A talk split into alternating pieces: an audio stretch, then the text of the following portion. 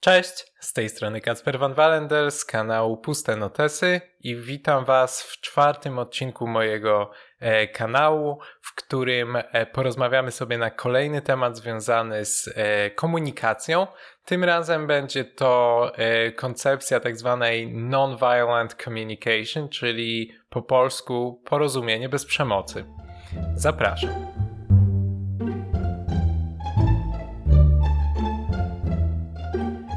Nonviolent communication, po polsku zwane porozumieniem bez przemocy, to jest teoria komunikacji, która została stworzona przez amerykańskiego psychologa i mediatora Marszala Rosenberga e, w latach 60. XX wieku.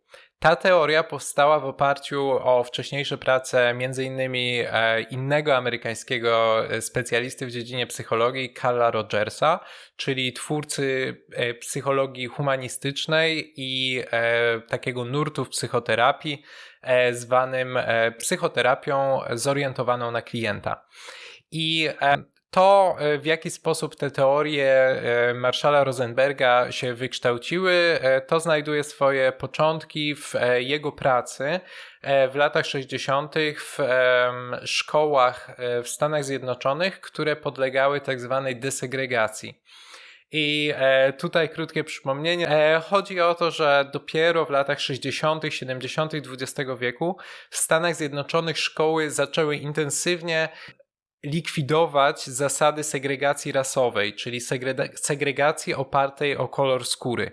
Aż do wyroku tak zwanego Brown vs. Board of Education z 1954 roku e, segregacja rasowa w szkołach w Stanach Zjednoczonych była nie tylko legalna, ale de facto była wspierana i sponsorowana przez państwo. E, dopiero e, ten wyrok e, zakazał stosowania segregacji rasowej w szkołach, no i następnie trzeba było podjąć szereg działań mających na celu tak zwaną integrację, czy właśnie desegregację szkół, polegającą na tym, że czarne dzieci zaczęły być przyjmowane do szkół dla białych, natomiast białe dzieci również były przyjmowane do szkół historycznie dla czarnych po to, żeby wspierać integrację rasową, czy integrację osób o różnym kolorze skóry. Więc Rosenberg E, sam e, Amerykanin żydowskiego pochodzenia, e, wychowany, jak wielokrotnie wspominał, w atmosferze, w której doświadczał antysemityzmu, postanowił przełożyć swoje doświadczenia i swoją wiedzę naukową zdobytą podczas studiów psychologicznych i pracy właśnie pod pod patronatem Carla Rogersa na praktyczne rozwiązania, które mogły być zastosowane E, dla szkół, które tej desegregacji podlegały.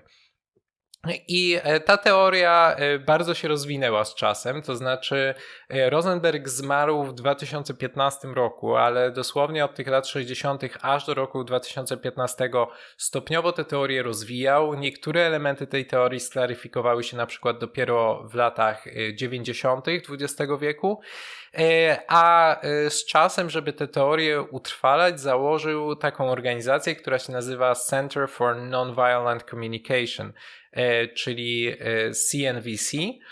I ona jest jedyną taką organizacją, która ma prawo na świecie oficjalnie certyfikować trenerów i trenerki porozumienia bez przemocy, czyli Nonviolent Communication.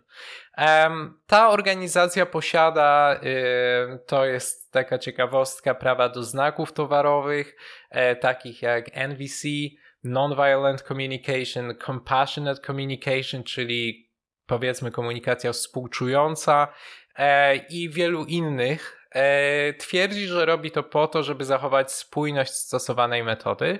E, natomiast to oczywiście nie oznacza, że jeżeli ktoś nie jest certyfikowanym trenerem bądź trenerką NVC, e, czy też PBP, jak w Polsce czasami się mówi, porozumienia bez przemocy, to, że w praktyce nie, nie może stosować i nie stosuje elementów tej teorii. E, w związku z tym e, komunikacja bez przemocy, porozumienie bez przemocy to jest taki bardzo stały element biznesowych i korporacyjnych szkoleń e, dotyczących komunikacji. To znaczy, uważa się to za model, który może pomóc w komunikowaniu się pracowników e, między sobą, w komunikowaniu się pracowników z ich przełożonymi, w komunikowaniu się z klientami, po to, żeby lepiej wzajemnie zrozumieć swoje potrzeby. Tak przynajmniej zawsze na tych szkoleniach e, jest to przedstawiane. Natomiast tak jak widzicie, y, początki tego ruchu są zupełnie inne i wcale nie wywodzą się ze sfery biznesowej. Zresztą podstawowe zainteresowania Marszala Rosenberga były związane z e, taką ideą, żeby zbudować na świecie pokój. E, on sam jako mediator e, uczestniczył w mediacjach pomiędzy zwaśnionymi narodami, plemionami, stronami konfliktów zbrojnych w kilkudziesięciu krajach na całym świecie i widać było, że to była taka idea, która, która mu przyświecała, kiedy te koncepcje tworzył. Jeśli chodzi e, o to, jak e, to wygląda w Polsce, czy e, porozumienie bez przemocy jest obecne, no sama nazwa i fakt, że została oficjalnie przetłumaczona, że jest to oficjalny skrót, świadczy o tym, że faktycznie jest to w obiegu. Mamy w Polsce studia podyplomowe z porozumienia bez przemocy, czy też z komunikacji opartej na empatii, jak czasem się to również określa. E, takie studia oferuje na przykład Kolegium Civitas, e, na przykład Szkoła Wyższa Psychologii Społecznej, czy też e, Szkoła Wyższa Humanitas. Te wszystkie programy właśnie opierają się generalnie o koncepcję Rosenberga. Natomiast poza oczywiście oficjalnymi organizacjami jakoś tam związanymi z Center for Nonviolent Communication, są też takie organizacje, które może nie używają tego skrótu wprost, ale e, niewątpliwie do tych samych technik się odwołują. Czyli na przykład w Polsce mamy takie stowarzyszenie e, Szkoła Trenerów Komunikacji Opartej na Empatii. Mamy fundację, która nazywa się Fundacja Cztery Kroki. Już chyba pięć razy zorganizowano w Polsce mm, polski festiwal NVC, czyli Polski Festiwal Nonviolent Communication. W skrócie, faktycznie jest to jedna z najbardziej popularnych technik komunikacji, jedne, jeden z najbardziej popularnych systemów, które mają nam ułatwiać dogadywanie się. No i e, biorąc pod uwagę, że jest tak popularny, to prawdopodobieństwo, że ktoś z Was się z tym już zetknął, e, jest dość duże. Dlatego nie chcę w tym wypadku, tak jak to robiłem w przypadku Czorga Uszu Fontina, e, skupiać się tylko na omówieniu tego, jak ten system działa, ale również spojrzeć na niego z takiej krytycznej perspektywy, bo to też nie jest tak, że on jest wolny od krytyki. Ten tytuł tego filmiku, którego użyłem, jest trochę taki faktycznie clickbaitowy, czy porozumienie bez przemocy jest przemocowe, ale moim zdaniem to jest bardzo wartościowe pytanie, na które możemy sobie odpowiedzieć, czy przynajmniej spróbować odpowiedzieć, analizując e, trochę krytyki, która na temat porozumienia bez przemocy powstała. Zanim jednak do tego przejdziemy, chciałbym omówić podstawowe założenia tego, podstawowe techniki, które w skład porozumienia bez przemocy wchodzą, po to, żebyście zobaczyli i zobaczyły, czy coś z tego faktycznie brzmi dla Was jak potencjalnie użyteczna metoda na prowadzenie lepszych e, rozmów z innymi ludźmi i na budowanie lepszych relacji. A więc o co chodzi w e, nonviolent communication? O co chodzi właśnie w porozumieniu bez przemocy? Podstawowa y, taka koncepcja, która stoi za y, porozumieniem bez przemocy, jest taka, że nasza komunikacja powinna się opierać na potrzebach. E, to znaczy na tym, jak, jakie nasze potrzeby są niezaspokojone i w jaki sposób język, którym się normalnie posługujemy, utrudnia ich wyrażenia. Są dwie strony komunikacji, jakby w koncepcji, e, koncepcji Rosenberga. Jedna strona komunikacji e, to jest szczere wyrażanie siebie, a druga strona to empatyczny odbiór. Każdy z tych etapów komunikacji składa się z czterech elementów. I to są po pierwsze spostrzeżenie, po drugie uczucia, po trzecie potrzeby i po czwarte prośba. E, nasz typowy sposób komunikowania się, czyli nie oparty na tym schemacie, utrudnia nam e, powrót do tego, co Rosenberg twierdził, że jest naszym naturalnym stanem, czyli do stanu współczucia. I w związku z tym, że utrudnia nam jakby połączenie się z tym naturalnym stanem współczucia, to prowadzi do przemocy. Stąd też nazwa Nonviolent Communication, porozumienie bez przemocy. Takie y, szkodliwe tendencje, które twórcy i twórczynie y, Nonviolent Communication obserwowali w y, języku, którym się posługujemy, to po pierwsze wszelkiego rodzaju osądy moralne. Ostrzeżenia, których dokonujemy na temat cudzego zachowania czy cudzych słów, e, według teorii Rosenberga powinny być wolne od tych ocen moralnych. I w związku z tym e, nie e, zaczynamy od tego, żeby powiedzieć, że na przykład e, ktoś jest leniwy, tylko raczej powiemy, w zeszłym tygodniu nie pozmywałeś naczyń, chociaż cię o to prosiłem. Formą osądu moralnego są również porównania. I takie porównania bardzo często mogą się nam zdarzać, zarówno w życiu osobistym, jak i zawodowym. Na przykład szef może powiedzieć: Słuchaj, Kowalski lepiej sobie radzi w pracy od ciebie. Jaką to ma de facto wartość dla tego pracownika, poza tym, że nastawi go źle i do szefa, i do Kowalskiego? Prawdopodobnie niewielką. Lepiej jest powiedzieć: Poprosiłem cię o zrealizowanie projektu, e, zrealizowałeś ten projekt, natomiast e, informacja zwrotna, którą dostaliśmy od osób, do których ten projekt był skierowany, była taka, że był taki a taki, była krytyczna. Tak? Kolejny taki komunikat, który odcina nas y, od życia, to jest wyparcie się odpowiedzialności, czyli e, sytuacja, w której e, mówimy, że robimy coś dlatego, że każe nam regulamin, każe nam przełożony, tak to już jest w życiu, nie możemy zrobić inaczej, e, nie mamy możliwości, żeby zrobić inaczej i tak dalej.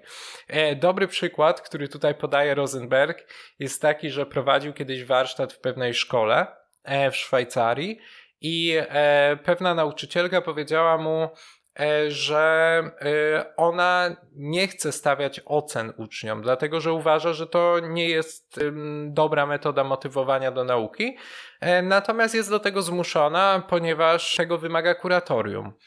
A Rosenberg zaproponował jej sformułowanie tego inaczej, czyli tak, żeby powiedziała, że to jest coś, co chce zrobić. No i to może się wydawać na pierwszy rzut oka absurdalne, ale, ale de facto tak jest, dlatego że ona po chwili zastanowienia doszła do wniosku, że jest w stanie powiedzieć, wolę stawiać oceny, dlatego że chcę zachować posadę.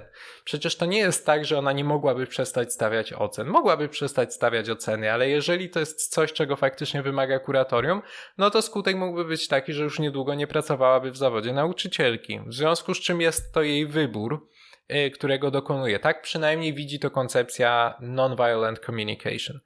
Y, dalej, taka szkodliwa tendencja to są żądania. E, dlatego e, NVC opiera się na prośbach, a nie na żądaniach. E, dalej przekonanie, że za pewne zachowania należy się kara, a za inne nagroda. To jest podstawa takiego systemu sprawiedliwości, który znamy, który się opiera na tak zwanej sprawiedliwości retrybucyjnej. Wiadomo, że Rosenberg i w ogóle zwolennicy, zwłaszcza ci wcześni, e, Nonviolent Communication byli bardzo przeciwni systemowi opartemu na nagrodach i karach. Zamiast tego proponowali taki system sprawiedliwości oparty o tak zwaną restorative justice, czyli sprawiedliwość naprawczą. Chodzi o to, żeby naprawić błędy, chodzi o to, żeby naprawić krzywdy, które zostały popełnione, a nie o to, żeby znaleźć winnego, ukarać i e, w ten sposób próbować e, te sytuacje naprawiać takie porównanie, które bardzo często usłyszycie, jeżeli e, spotkacie się gdziekolwiek indziej z teoriami NVC czy PBP, to jest porównanie do żyrafy i szakala. To jest porównanie, którego używał bardzo często właśnie Marshall Rosenberg i ono występuje w wielu książkach poświęconych tej tematyce. E, żyrafa jest tutaj wybrana jako to e, zwierzę, które się porozumiewa zgodnie z technikami non-violent communication. Dlaczego żyrafa? Dlatego, że żyrafa jest ze wszystkich zwierząt e, żyjących na świecie zwierzęciem o największym sercu. E, w związku z czym ta komunikacja właśnie bez przemocy, oparta na empatii, jest jej bliska, bo ma takie duże serce. A z drugiej strony jest właśnie szakal, który porozumiewa się językiem e, przemocy. I możecie spotkać się również z takimi określeniami jak na przykład uszy żyrafy czy uszy szakala, tak jak na przykład słuchamy innych ludzi, czy odbieramy ich w taki sposób, że staramy się empatyzować, staramy się mieć, jak to mówimy po polsku, serce na dłoni, wtedy raczej będziemy mieli uszy żyrafy i one mogą nam, zdaniem Rosenberga, ułatwić komunikację, e, ponieważ ułatwią nam zrozumienie cudzych uczuć i potrzeb. E, natomiast z kolei uszy szakala powodują, że słyszymy w słowach to, co w nich jest, często właśnie na przykład agresję czy przemoc i reagujemy potem tak jak szakal, jakby bez większego zastanowienia, odpowiadając właśnie y, na te sygnały, tak jak zostały tutaj odebrane, czyli, czyli wprost. Pierwsza strona komunikacji według e, Nonviolent Communication to jest szczere wyrażanie siebie. I ono się opiera na tych czterech etapach, y, o których mówiliśmy sobie wcześniej, czyli spostrzeżeniu, uczuciach, potrzebach i prośbie. Spostrzeżenie, tak jak powiedziałem, ma być wolne od ocen i e, nie powinno w nim być miejsca na takie zabarwienie oceną. To znaczy, nie chodzi tylko o mówienie wprost, że y, o, uważam, że jesteś niezorganizowany, uważam, że jesteś zbyt gadatliwy, ale również y, tym gorzej, jeżeli robimy to pod pozorem przedstawiania jakiegoś obiektywnego faktu, czyli mówimy, jesteś niezorganizowany, to jest fakt. No ale w zasadzie dlaczego my to stwierdzamy? To jest jak, jakaś nasza analiza. Ktoś uważa za niezorganizowaną osobę, która zapomina y, o spotkaniach, ktoś osobę, która ma bałagan na biurku, a ktoś uważa, że ani jedno, ani drugie w zasadzie nie świadczy o dezorganizacji. Dlatego raczej powiemy, e, miałeś posprzątać wczoraj bałagan na swoim biurku, e, a tego nie zrobiłeś. W dodatku dzisiaj bałagan jest większy. E, to jest stwierdzenie faktów i spostrzeżenie, które nie jest obarczone tą oceną. E, to jest bardziej konkretne i bardziej precyzyjnie odnosi się do rzeczywistości niż stwierdzenie jesteś zdezorganizowany, niezorganizowany.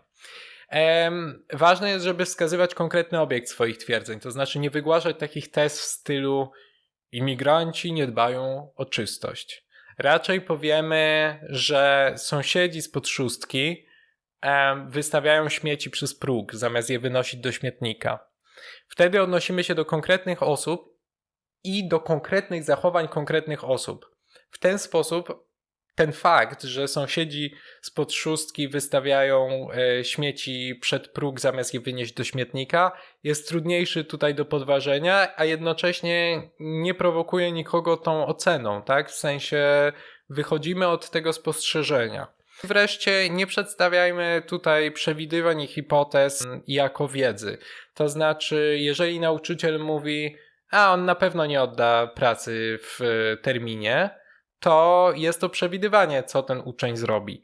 E, natomiast jeżeli nauczyciel powie, trzy razy w tym semestrze nie oddał pracy w terminie, to owszem, możemy się spodziewać, że to jakoś tam świadczy o tym uczniu, ale przynajmniej rozmawiamy tutaj o faktach. Być może ten uczeń w międzyczasie przemyślał tę sytuację i na przyszłość będzie oddawał pracę w terminie, dlatego że zaczęło mu zależeć na ocenie. Tego nie wiemy, dlatego y, spostrzeżenia nie mogą dotyczyć przewidywania ani tego, co siedzi w czyjejś głowie, ani tego, co ktoś zrobi. Nie mogą dotyczyć przewidywania przyszłości, y, zwłaszcza przedstawionego w taki sposób, jakby to była jakaś obiektywna wiedza. Drugi punkt to są uczucia. I uczucia to nie jest tylko wtedy, kiedy mówimy czuję, że. Nawet bym powiedział, że zwykle, kiedy mówimy czuję, że, to tak naprawdę wyrażamy myśli i opinie, a nie uczucia. Czyli na przykład mówimy czuję, że mnie ignorujesz, albo czuję, że się nie dogadamy. No to są nasze myśli i opinie, a nie uczucia. Natomiast jeśli chodzi o uczucia, to częściej występuje taka konstrukcja, rozkładając to na czynniki pierwsze, czuję plus rzeczownik, czyli na przykład czuję irytację, czuję gniew, ale wcale tam nie musi być tego słowa czuję. Możemy powiedzieć gniewam się, jestem zirytowany. I to też jest sposób wyrażenia uczuć. E, jeśli chodzi o potrzeby, to zdaniem Rosenberga potrzeby są generalnie uniwersalne, to znaczy jako ludzie jako ludzkość mamy pewien zestaw potrzeb, który jest nam wspólny. Oczywiście w danej sytuacji różne nasze potrzeby mogą być zagrożone, możemy mieć też pewne odmienne priorytety, jeśli chodzi o te potrzeby, natomiast generalnie dysponujemy pewnym zestawem wspólnych potrzeb. I to jest coś, do czego nawiążę później, ponieważ jest to kontrowersyjna opinia, to znaczy jeden z przedmiotów kontrowersji dotyczących teorii nonviolent communication. I wreszcie prośba. E, prośba powinna być konkretna i odnosząca się do tego, co ktoś ma zrobić, a nie do tego, czego ktoś nie ma zrobić albo ma przestać robić. Czyli raczej powiedzieć y, należy pójdźmy raz w miesiącu wspólnie do restauracji, a nie przestań udawać, że nie istnieje. W tym pierwszym przypadku zarówno mamy konkret, pójdźmy raz w miesiącu do restauracji, y, jak i mamy no faktycznie taką czynność, którą można wykonać. Natomiast w tym drugim przypadku jedno, że nie mamy konkretu, bo co to w sumie znaczy przestań udawać, że nie istnieje, e, a drugie, że e, to również jest prośba o to, co ktoś ma przestać robić, a nie e, co ma zacząć robić. Dużo trudniej jest przestać coś robić, zwłaszcza coś tak abstrakcyjnego. Powiedzmy, co chcielibyśmy, żeby ktoś zrobił. I tutaj ciekawą kwestią jest to, czym w zasadzie różni się prośba od żądania, dlatego że e, wspominałem o tym, że Rosenberg zakwalifikował żądania do takich komunikatów odcinających od życia. E, to jest takie filozoficzne określenie, ja już je kilka razy powtórzyłem, ale chodzi o to, że on tak rozumiał e, pewne negatywne tendencje językowe, które prowadzą do przemocy.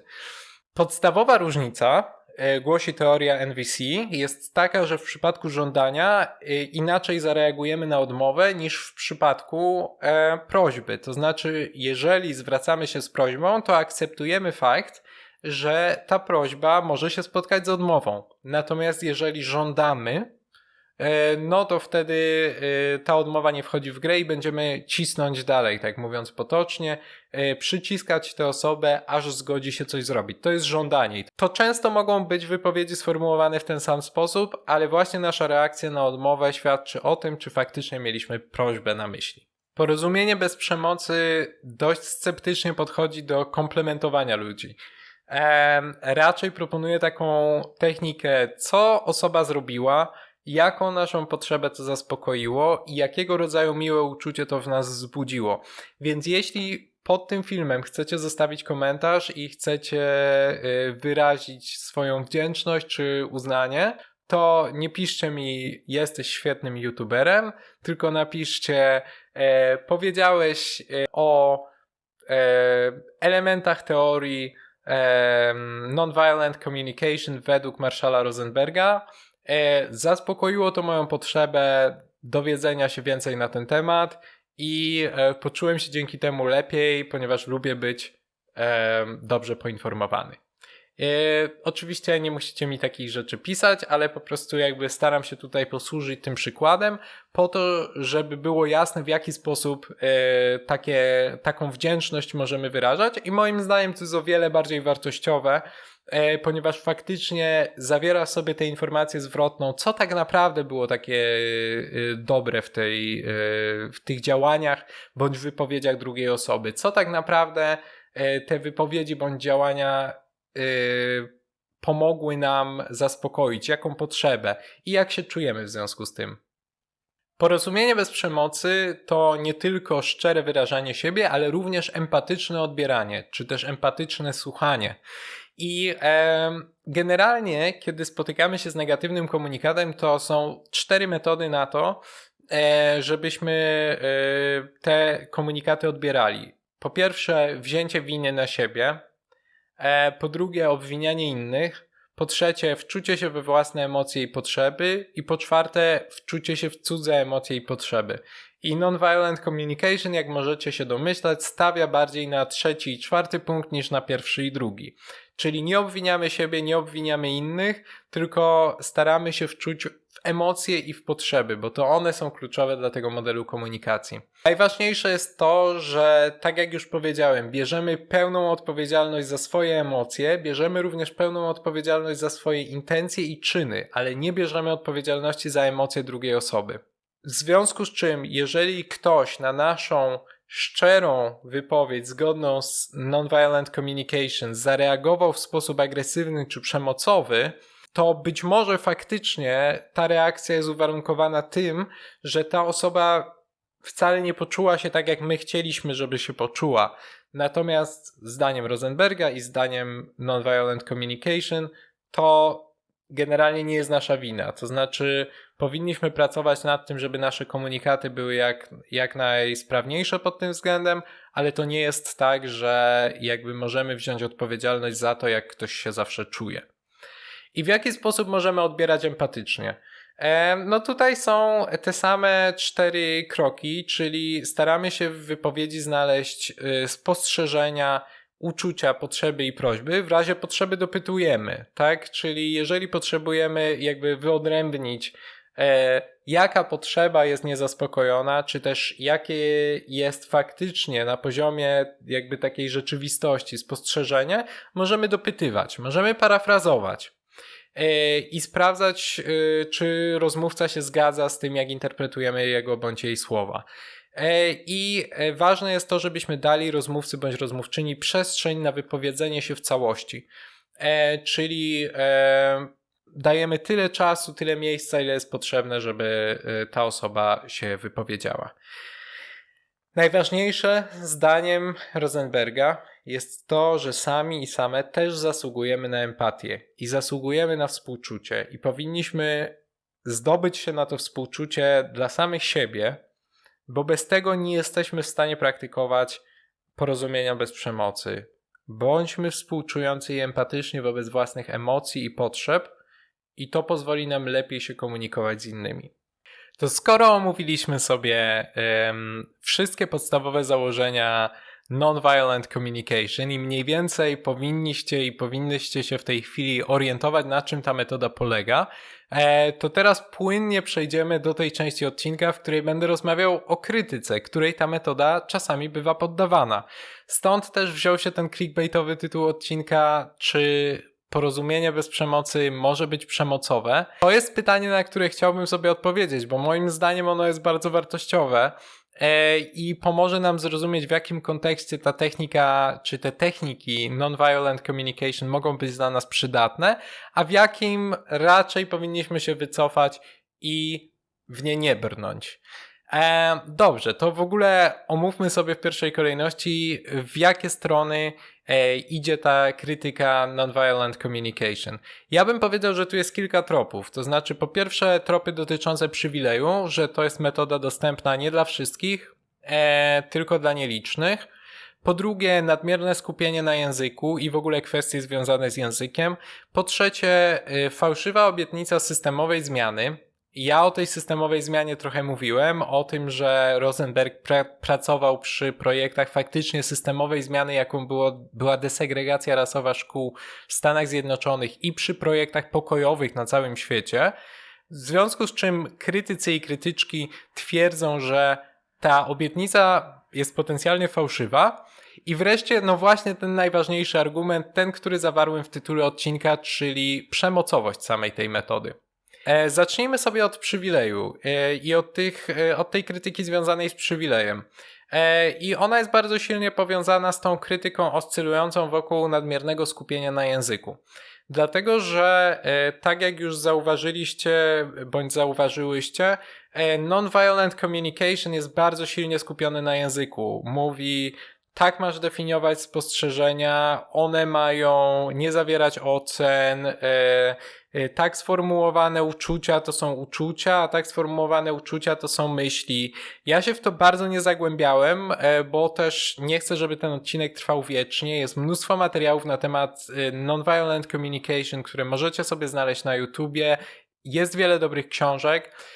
Natomiast jeżeli sobie zastanowicie się nad tym, w jaki sposób na przykład nonviolent communication zachęca nas do wyrażania swoich uczuć, no to mówi nam się, że czuję, że się z tobą nie dogadam, to nie są uczucia. Chociaż gdzieś tam na naszym poziomie takim emocjonalnym to może być tak, że my no nie wiemy, nie wiemy skąd, skąd to uczucie jest, ale czujemy, że się nie dogadamy, tak? Ale porozumienie bez przemocy wchodzi i mówi nie, czuję gniew, to jest dobre uczucie, natomiast czuję, że się nie dogadamy, to nie jest uczucie. E, dalej e, mówi się o tym, że na przykład e, czuje się ignorowany, e, to nie jest uczucie, dlatego że to sugeruje e, ocenę tego, jak ktoś się wobec nas zachowuje, a nie nasze uczucie. To znaczy, czuję się ignorowany, tak naprawdę znaczy, myślę, że mnie ignorujesz. E, to jest bardzo skomplikowane. I oczywiście ja to omawiam w filmiku, który łącznie nie będzie trwał godziny.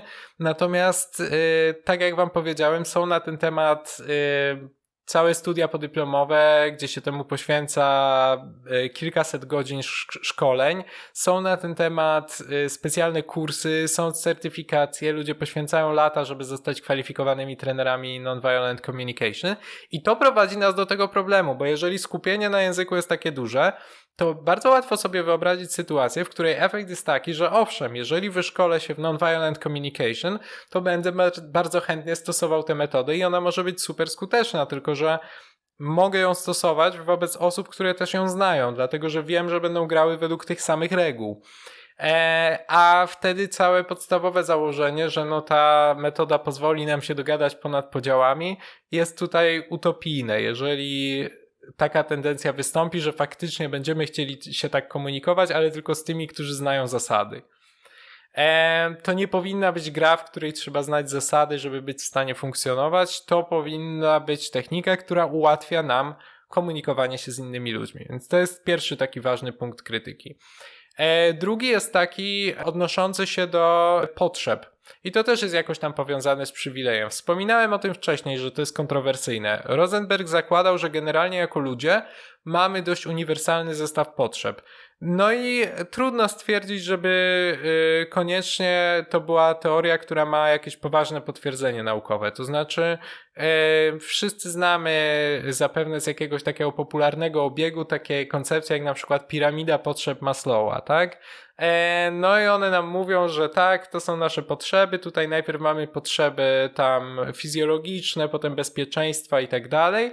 No ale znamy przykłady tego, że ta piramida się nie sprawdza, znamy przykłady tego, że e, pewne potrzeby i pewne wartości mogą być uwarunkowane kulturowo chociażby, e, w związku z czym znów przywilej rozumiany jako wychodzenie z pewnej określonej pozycji, w tym przypadku E, białego, dobrze wykształconego człowieka żyjącego na tak zwanym zachodzie, w tym wypadku w USA, e, który zakłada, że generalnie jako ludzkość to, no może nie jesteśmy tacy sami, ale na jakimś tam poziomie to samo jakby porusza nasze serce. No tylko wypadałoby mieć na to jakiś dowód. Następny punkt to wciąż przywilej, ale też trochę język. To znaczy, język jako taki jest uwarunkowany klasowo i stanowi dużą barierę dla osób, które po prostu mogą posługiwać się innymi słowami bądź innymi konstrukcjami gramatycznymi. E, jeżeli ja teraz e, o tych wszystkich subtelnościach opowiadam Wam w tym filmiku, to łatwo jest nam sobie wyobrazić, że dla osoby nieco słabiej wykształconej bądź wykonującej pracę, w której nie posługuje się językiem, czyli na przykład pracę fizyczną, to te koncepcje i te subtelności mogą być trudniejsze do opanowania niż dla osoby, która na przykład jest lepiej wykształcona, a y, umiejętnym posługiwaniem się językiem zarabia na życie, czyli na przykład osoba, która pracuje jako dziennikarz, czy prawniczka, czy y, copywriter, czy y, pisarka, no to każda z tych osób językiem e, i e, sposobem wyrażania się zarabia e, na życie, posługuje się codziennie w dość wyrafinowany sposób i po prostu będzie łatwiejsze dla takiej osoby opanowanie tych często dość złożonych struktur, które w e, nonviolent communication funkcjonują. I można by sobie powiedzieć, że to nawet nie jest problem. Gdybyśmy faktycznie mieli pewność, że ta empatia i to współczucie, które jest naturalnym e, założeniem e, Rosenberga, będzie tutaj przez nas wszystkich i wszystkie stosowane. Bo wtedy możemy zrozumieć, że to, że ktoś nie używa właściwych słów, to nie znaczy, że nie ma właściwych intencji tak długo jak nie będziemy wykluczać z tego wszystkiego osób, które nie posługują się biegle językiem nonviolent communication, tak długo to jest w porządku, ale wiemy, że to ryzyko istnieje i to też jest taka oś krytyki. No i wreszcie, jeśli chodzi o to język, a relacje władzy, e, to łatwo sobie wyobrazić sytuację, w której opresyjna, przemocowa osoba zmienia swój język, bo na przykład poszła na kurs z nonviolent communication, a nie zmienia y, realnych działań, y, które są tej przemocy źródłem i emanacją, i e, w związku z tym może uważać się za lepszą moralnie, ponieważ podejmuje dyskusję bardziej kulturalną, bardziej świadomą, e, bardziej skupioną na potrzebie porozumienia się, no, a ta zła osoba opresjonowana nie chce tej y, dyskusji y, w taki sposób prowadzić. I myślę, że to jest w ogóle taki temat, który na takim poziomie publicznym wraca do nas ciągle. To znaczy, czy na przykład można przeklinać na protestach, czy kiedy się walczy o swoje podstawowe prawa, to można używać brzydkich słów e, czy jak postulaty są sformułowane niewłaściwym językiem, to należy je zignorować, czy, y, czy też być może jednak należałoby ich wysłuchać. Bardzo często z tego rodzaju e, dylematami spotykamy się w mediach i wśród osób, które pewnie chcą uchodzić za bardziej świadome, e, bardziej kulturalne, lepiej e, wyedukowane. E, no i nie da się ukryć, że jest w tym relacja władzy bardzo dobrze widoczna. Kolejny punkt krytyki znów dotyczy języka. Tym razem tego, że nonviolent communication pomija w dużej mierze komunikację niewerbalną, która też jest bardzo istotna. I to jest prawda. Jeżeli weźmiecie sobie ten najbardziej podstawowy podręcznik Rosenberga, ja zostawię wam e, link w opisie do e, tego podręcznika, to w nim w zasadzie o komunikacji niewerbalnej się nie mówi, a jednocześnie na wielu innych szkoleniach z komunikacji możecie usłyszeć inne takie popularne, no w dużej mierze mity, ale takie, że o, komunikacja niewerbalna to w ogóle jest 70% y, przekazu. To nie do końca może jest prawda, ale niewątpliwie jest to coś, co ma wpływ na przekaz i w związku z tym nie powinno być ignorowane. Jak stosować nonviolent communication w komunikacji niewerbalnej? To jest pytanie, na które e, no, w swoich książkach po prostu Rosenberg e, nie odpowiada w sposób dostateczny.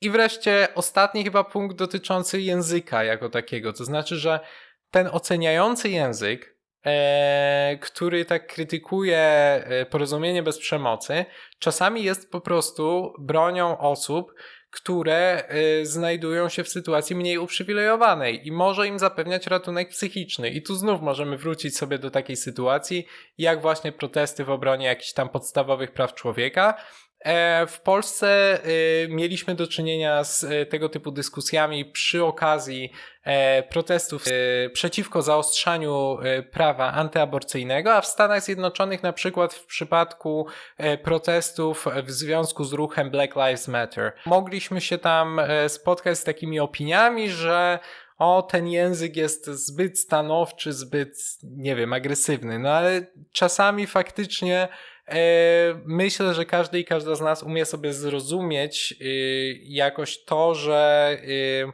e, ta ocena i to wyrażenie wprost naszej opinii e, jednak potrafi być w tej sytuacji, w której jesteśmy stroną opresjonowaną i w jakiś sposób pokrzywdzoną, ratunkiem po prostu dla naszego zdrowia, bo mówi nam: Słuchaj, to nie ty jesteś winny, to nie ty jesteś winna, jest ktoś, kto sposób systemowy cię opresjonuje, mamy do czynienia z taką sytuacją i nie ponosisz za nią odpowiedzialności ty.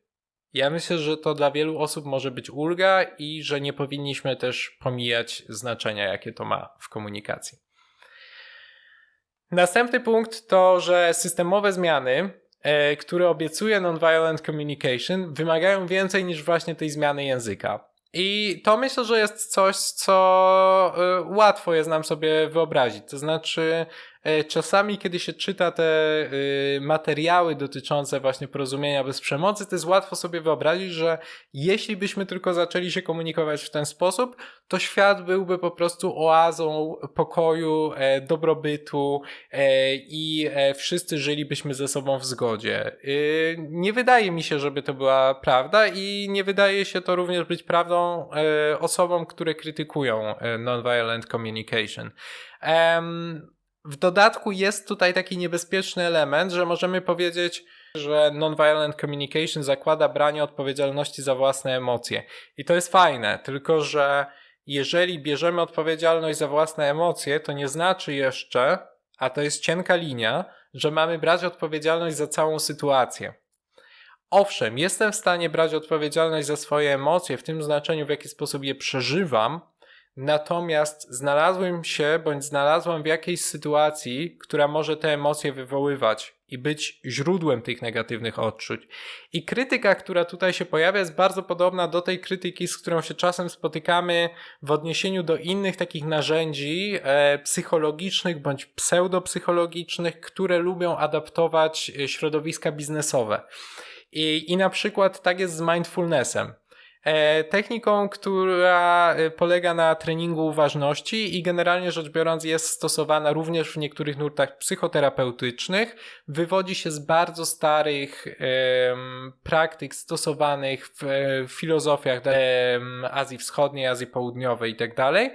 Um, natomiast y, dzisiaj jest stosowane jako takie narzędzie, y, które na przykład ma sprawić, żeby pracownicy poczuli się lepiej w swoich miejscach pracy. I owszem, oni się mogą poczuć lepiej, ale to wciąż jest trochę y, w niejednej sytuacji naklejanie plastra na po prostu otwarte złamanie. Najlepszy przykład, który widzieliśmy w ostatnim czasie, to budki do mindfulnessu i do medytacji w magazynach Amazona. Czyli w tych samych magazynach Amazona, o których wiemy, że ludzie nawet na swojej jedynej przerwie w ciągu dnia nie są często w stanie zdążyć do toalety. E, w tych samych magazynach zainstalowano im, po to, żeby się poczuli lepiej, budki do medytacji. No, możemy sobie wyobrazić, że to nie jest coś, co faktycznie może poprawić sytuację tych osób, ale to jest kolejny krok we wmawianiu im, że jeśli się czują źle w tym miejscu pracy, to jest ich wina. No, owszem, są w stanie wpływać na to, jak przepracowują emocje, ale to nie zmienia faktu, że to nie powinno tak być, nie? Że w miejscu pracy, nie wiem, nie możesz skorzystać z toalety, zjeść posiłku, yy, nie wiem, są jakieś normy pracy, które są szalone, no i to nie jest tak, że to wszystko jest w naszej głowie, tak? Bo z tym założeniem to po prostu wszystko możemy zaakceptować, a też nie o to chodzi. E, kolejny zarzut, który też się odnosi do tych relacji non-violent communication a kapitalizm, to że porozumienie bez przemocy zarabia na technikach, które generalnie rzecz biorąc były znane i stosowane e, w różnych kulturach na całym świecie przez wiele lat w dodatku, y, no po prostu jakby Rosenberg i jego spadkobiercy dodali do tego swój branding, tak? Czyli powiedzieli, to jest nonviolent communication, oficjalna nazwa pisane wielkimi literami, znak towarowy zastrzeżony i jako takie sprzedają to na całym świecie. E, oczywiście kontrargument jest taki, że chodzi o to, żeby tego nie mieszać z innymi metodami, że to nie znaczy, że inne metody są, nie wiem, złe, a że ta jest po prostu wymyślona od zera, tylko że chodzi o to, żeby zachować pewną spójność, co nazywamy non-violent communication, a co nie. No ale umiemy sobie wyobrazić, że y, to może być irytujące, y, jeżeli słyszymy, że ktoś odkrywa, y, odkrywa Amerykę, chociaż ta Ameryka nie potrzebowała być odkryta. Mówi się też o tym, że warto czasem zwrócić uwagę na to, że jedna osoba ma rację, a druga nie, i że nonviolent communication to pomija. No i faktycznie trochę tak jest. Yy, to, co mi się bardzo rzuciło w oczy w podręczniku Rosenberga, to że są takie ćwiczenia na końcu najczęściej każdego rozdziału, w których on powiedzmy każe oceniać jakieś sformułowania, na przykład czy to zdanie wyraża uczucie, e, czy też wyraża opinię, myśli i tak dalej. I e, potem jest klucz odpowiedzi. Ten klucz odpowiedzi nie brzmi tak, nie. Ten klucz odpowiedzi jest taki, jeżeli uznałeś bądź uznałaś, że ta wypowiedź wyraża uczucie, yy, mamy w tej kwestii odmienne zdanie. No i ja rozumiem wartość przedstawiania tego w ten sposób, ale też nie jestem do końca przekonany, że yy, to w każdej sytuacji faktycznie ma zastosowanie i rozumiem też osoby, które mówią, że łatwiej byłoby niektóre konflikty rozwiązać, gdyby na poziomie faktów zrozumieć, kto ma rację. Nie zawsze to e, pomaga, ale czasami mogłoby być użyteczne. Zwolennicy i zwolenniczki nonviolent communication często zadają sobie takie pytanie, czy wolisz mieć rację, czy relację, albo czy wolisz e, mieć rację, czy wolisz być szczęśliwy. E, I faktycznie stawiają na to, że posiadanie racji nie jest w zasadzie kluczowe, i to też jest jakiś punkt widzenia, natomiast rozumiem, że nie każdemu e, on musi odpowiadać. Byłoby niesprawiedliwe, gdybym opowiedział Wam o tym wszystkim, a nie odniósł się do tego, co zawarłem w tytule filmu, czyli czy porozumienie bez przemocy jest przemocowe. Moim zdaniem to jest w ogóle najważniejszy zarzut, który przeczytałem i e, cały czas uważam, że on jest interesujący. E, tu są w zasadzie dwa aspekty. To znaczy, po pierwsze, chodzi o to, że szczere wyrażanie uczuć i potrzeb przez przemocowca może być przemocowe samo w sobie. No i możecie sobie pomyśleć, że to jest szaleństwo, ale teraz sobie wyobraźcie taką sytuację. Jest e, para, partner i partnerka. I partner, generalnie rzecz biorąc, y, nie zgadza się na to, żeby jego partnerka w ogóle utrzymywała jakiekolwiek kontakty, nie wiem, rozmawiała towarzysko, y, przyjaźniła się, kolegowała i tak dalej z innymi mężczyznami. Myślę, że większość z nas, obserwując to z zewnątrz, uznałaby, że jest to relacja o charakterze przemocowym. No, więc umiemy sobie wyobrazić, że może wymaga rozwiązania. Ale teraz wyobraźmy sobie, że ten partner poszedł na kurs Nonviolent Communication.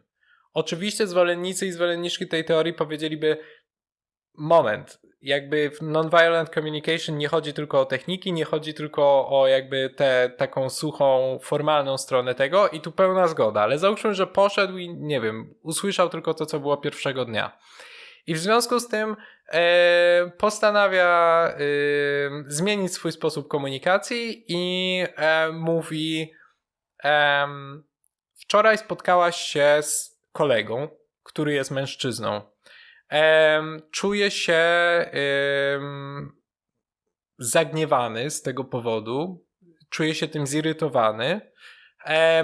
Dlatego, że narusza to moją potrzebę e, polegającą na tym, żeby mieć pełną kontrolę nad e, Twoim życiem.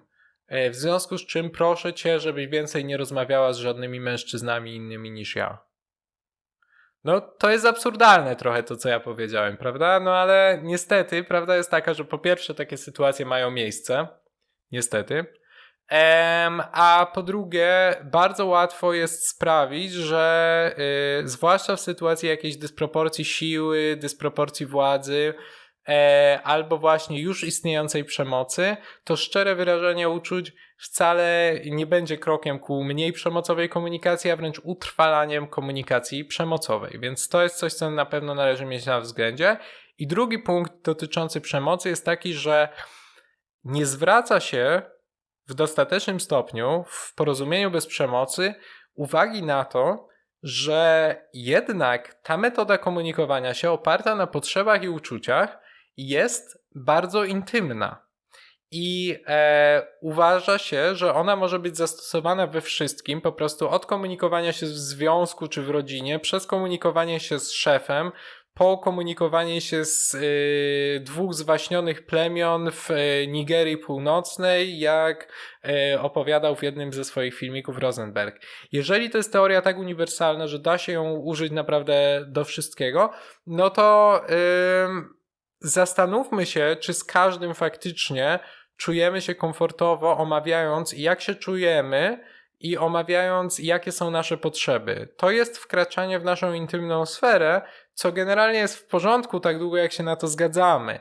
W związku z czym powinno być, zdaniem krytyków i krytyczek, które wychodzą z tego punktu widzenia, e, bardziej podkreślone w teoriach nonviolent communication, żeby ta zgoda była otrzymana, żebyśmy otrzymali zgodę e, na kontynuowanie rozmowy jakby poza pewnym progiem. I to moim zdaniem też jest bardzo ważny i bardzo ciekawy punkt na temat tego, jak ta metoda komunikacji stworzona po to, żeby się komunikować bez przemocy, sama może stać się formą przemocy albo utrwalać formy przemocy które istnieją. I teraz już na zakończenie, co ja o tym myślę? Jakie jest moje podsumowanie y, dotyczące y, tego, czy stosować nonviolent communication, czy nie stosować, czy jest przemocowe, czy pomaga nam się od przemocy wyzwolić? Uważam, że nie istnieje coś takiego jak złote techniki komunikacji, które się sprawdzają zawsze i wszędzie. I chciałbym, żeby to było jasne, że jeżeli kiedykolwiek na tym kanale, a zamierzam to dalej robić, przedstawiam jakieś techniki komunikacji, to nie robię tego w celu, żeby powiedzieć, że to jest właśnie genialna metoda, która zbawi świat. I owszem, mam pewien problem z tym, że to non-violent communication pisane wielkimi literami jest sprzedawane jako cały system, który ma nam zaprowadzić pokój na świecie, uczynić nasze relacje z innymi e, lepszymi raz na zawsze i tak dalej. Ja osobiście nie jestem co do tego przekonany, natomiast to nie znaczy, że odrzucałbym e, te wszystkie metody, które e, Nonviolent Communication e, proponuje i osobiście zachęcam Was do zapoznania się z nimi. Zachęcam do przeczytania czy tej książki Rosenberga, czy jakiejkolwiek innej takiej podstawowej książki poświęconej temu tematowi, do zeksplorowania tego, co jest na YouTubie, bo jest całkiem dużo i całkiem sporo zostało przetłumaczone na polski, chociażby metodą dodania napisów do jakichś wykładów czy warsztatów, które Rosenberg prowadził. I moim zdaniem to y, może nam ułatwić dobre komunikowanie się. Możemy tę technikę stosować po to, żeby się komunikować w sposób bardziej efektywny. E, jeśli chodzi o ten zarzut, y, że y, narzędzia nonviolent communication są tylko takim plastrem na otwartą ranę, to ym, warto tutaj się zastanowić, skąd w ogóle to nonviolent communication się wzięło. I y, mnie się udało znaleźć takie stwierdzenie y, Rosenberga, i to jest coś, co jest potwierdzane w ogóle przez osoby, które go znały osobiście, zwłaszcza przez te, które pracowały z nim we wczesnym okresie tego y, tworzenia się porozumienia bez przemocy, że generalnie rzecz biorąc, takie źródła tej E, teorii i tej koncepcji były dość radykalne, to znaczy e, wynikały z radykalnego sprzeciwu wobec niesprawiedliwości, z radykalnego sprzeciwu wobec rasizmu, seksizmu, uprzedzeń, które funkcjonują w świecie i z radykalnego pragnienia zaprowadzenia pokoju na świecie poprzez systemowe zmiany. I mam tutaj taki cytat z e, Rosenberga, z jego zajęć, które prowadził kiedyś e, dla grupy słuchaczy i słuchaczek w Szwajcarii. Ja go sobie przetłumaczyłem e, na potrzeby tego filmu na polski swobodnie, więc jakby mówię wam tak jak, tak, jak mi się udało przetłumaczyć. Jeśli używam nonviolent communication, żeby wyzwolić ludzi, by stali się mniej pogrążeni w depresji, lepiej dogadywali się ze swoimi rodzinami, ale nie nauczę ich w tym samym czasie, jak użyć ich energii do szybkiej zmiany systemów na świecie, wtedy jestem częścią problemu. To, co robię, to w zasadzie uspokajanie ludzi, czynienie ich szczęśliwszymi w tych systemach, tak jak w nich funkcjonują. A więc używam nonviolent communication jako narkotyku. Widać po tym cytacie, że Rosenbergowi na pewno zależało na tym, żeby e, siła nonviolent communication była większa niż rozwiązywanie naszych indywidualnych problemów. Chciał, żeby sięgała radykalnej przebudowy systemów społecznych, w których funkcjonujemy. Niestety, no jak rozumiemy, prawdopodobnie pewne rzeczy jest też łatwiej sprzedać w kontekście właśnie czegoś, co będzie użyteczne w biznesie, niż czegoś, co zaprowadzi pokój na świecie. I jest to dość przykra konstatacja na temat naszego świata. Y, jeśli chodzi o to, co ja sobie myślę y, o tym stosowaniu narzędzi y, nonviolent communication w sposób przemocowy, to uważam, że możemy tych narzędzi używać po to, żeby się z kimś dogadać, po to, żeby znaleźć nić porozumienia, ale też musimy pamiętać, że po pierwsze, nie każdy i nie każda będzie mieć ochotę na to, żeby rozmawiać z nami o swoich uczuciach i potrzebach, i każdy ma prawo się z takiej dyskusji wypisać. Po drugie, nie z każdym mamy obowiązek się dogadywać. Nonviolent communication jest użyteczne, kiedy chcemy się dogadać z osobą, yy, z którą no, mamy jakiś konflikt, tak? Powiedzmy, ktoś ma poglądy, które są zupełnie dla nas nieakceptowalne, a z jakichś przyczyn chcemy z tą osobą nawiązać nić porozumienia, bo nie wiem, czujemy, że mamy misję, albo bo jest nam to potrzebne życiowo.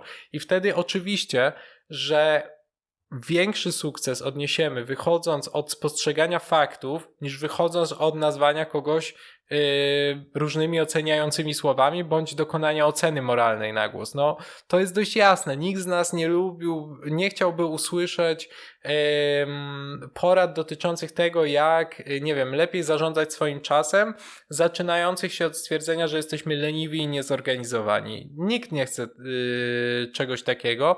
Wydaje mi się, że nawet jeśli tu trochę upraszczam, jak Rosenberg mówiący, że mamy uniwersalne potrzeby, to że no jest w tym jakiś punkt sensowny. E, faktycznie, jeżeli chcemy z kimś nawiązywać relacje, a taki jest podstawowy cel nonviolent communication, to nie możemy wychodzić od oceniania tej osoby. E, natomiast ważne jest to, że mamy prawo być asertywni i asertywne. Mamy prawo wyrażać swoje granice i mamy prawo formułować oceny to nie jest tak, że istnienie nonviolent communication pozbawia nas tych praw. Byłoby koszmarną tragedią, w mojej opinii, gdyby stosowanie przez nas metody stworzonej do tego, żeby się porozumiewać bez przemocy, było w istocie bardziej przemocowe niż jej niestosowanie. Dlatego chciałbym, y, żebyśmy wszyscy, jeżeli postanowimy wdrożyć te metody w życie, albo wdrażamy już te metody, bo znamy je skądś indziej, mieli na uwadze, że kiedy wchodzimy głębiej w sferę uczuć i potrzeb, druga osoba powinna wyrazić świadomą zgodę na to, że chce, żeby ta dyskusja była kontynuowana w ten sposób. E, dlatego, że nie każdy i, każdy i nie każda z nas ma ochotę w taki sposób rozmawiać z każdą osobą, z którą ma konflikt, to nie jest w sumie dziwne. E, I zwłaszcza miejmy to na uwadze, jeżeli jesteśmy tą stroną bardziej uprzywilejowaną, nie wchodźmy inwazyjnie w jakby w głowę drugiemu człowiekowi i, i w duszę, mówiąc tak poetycko.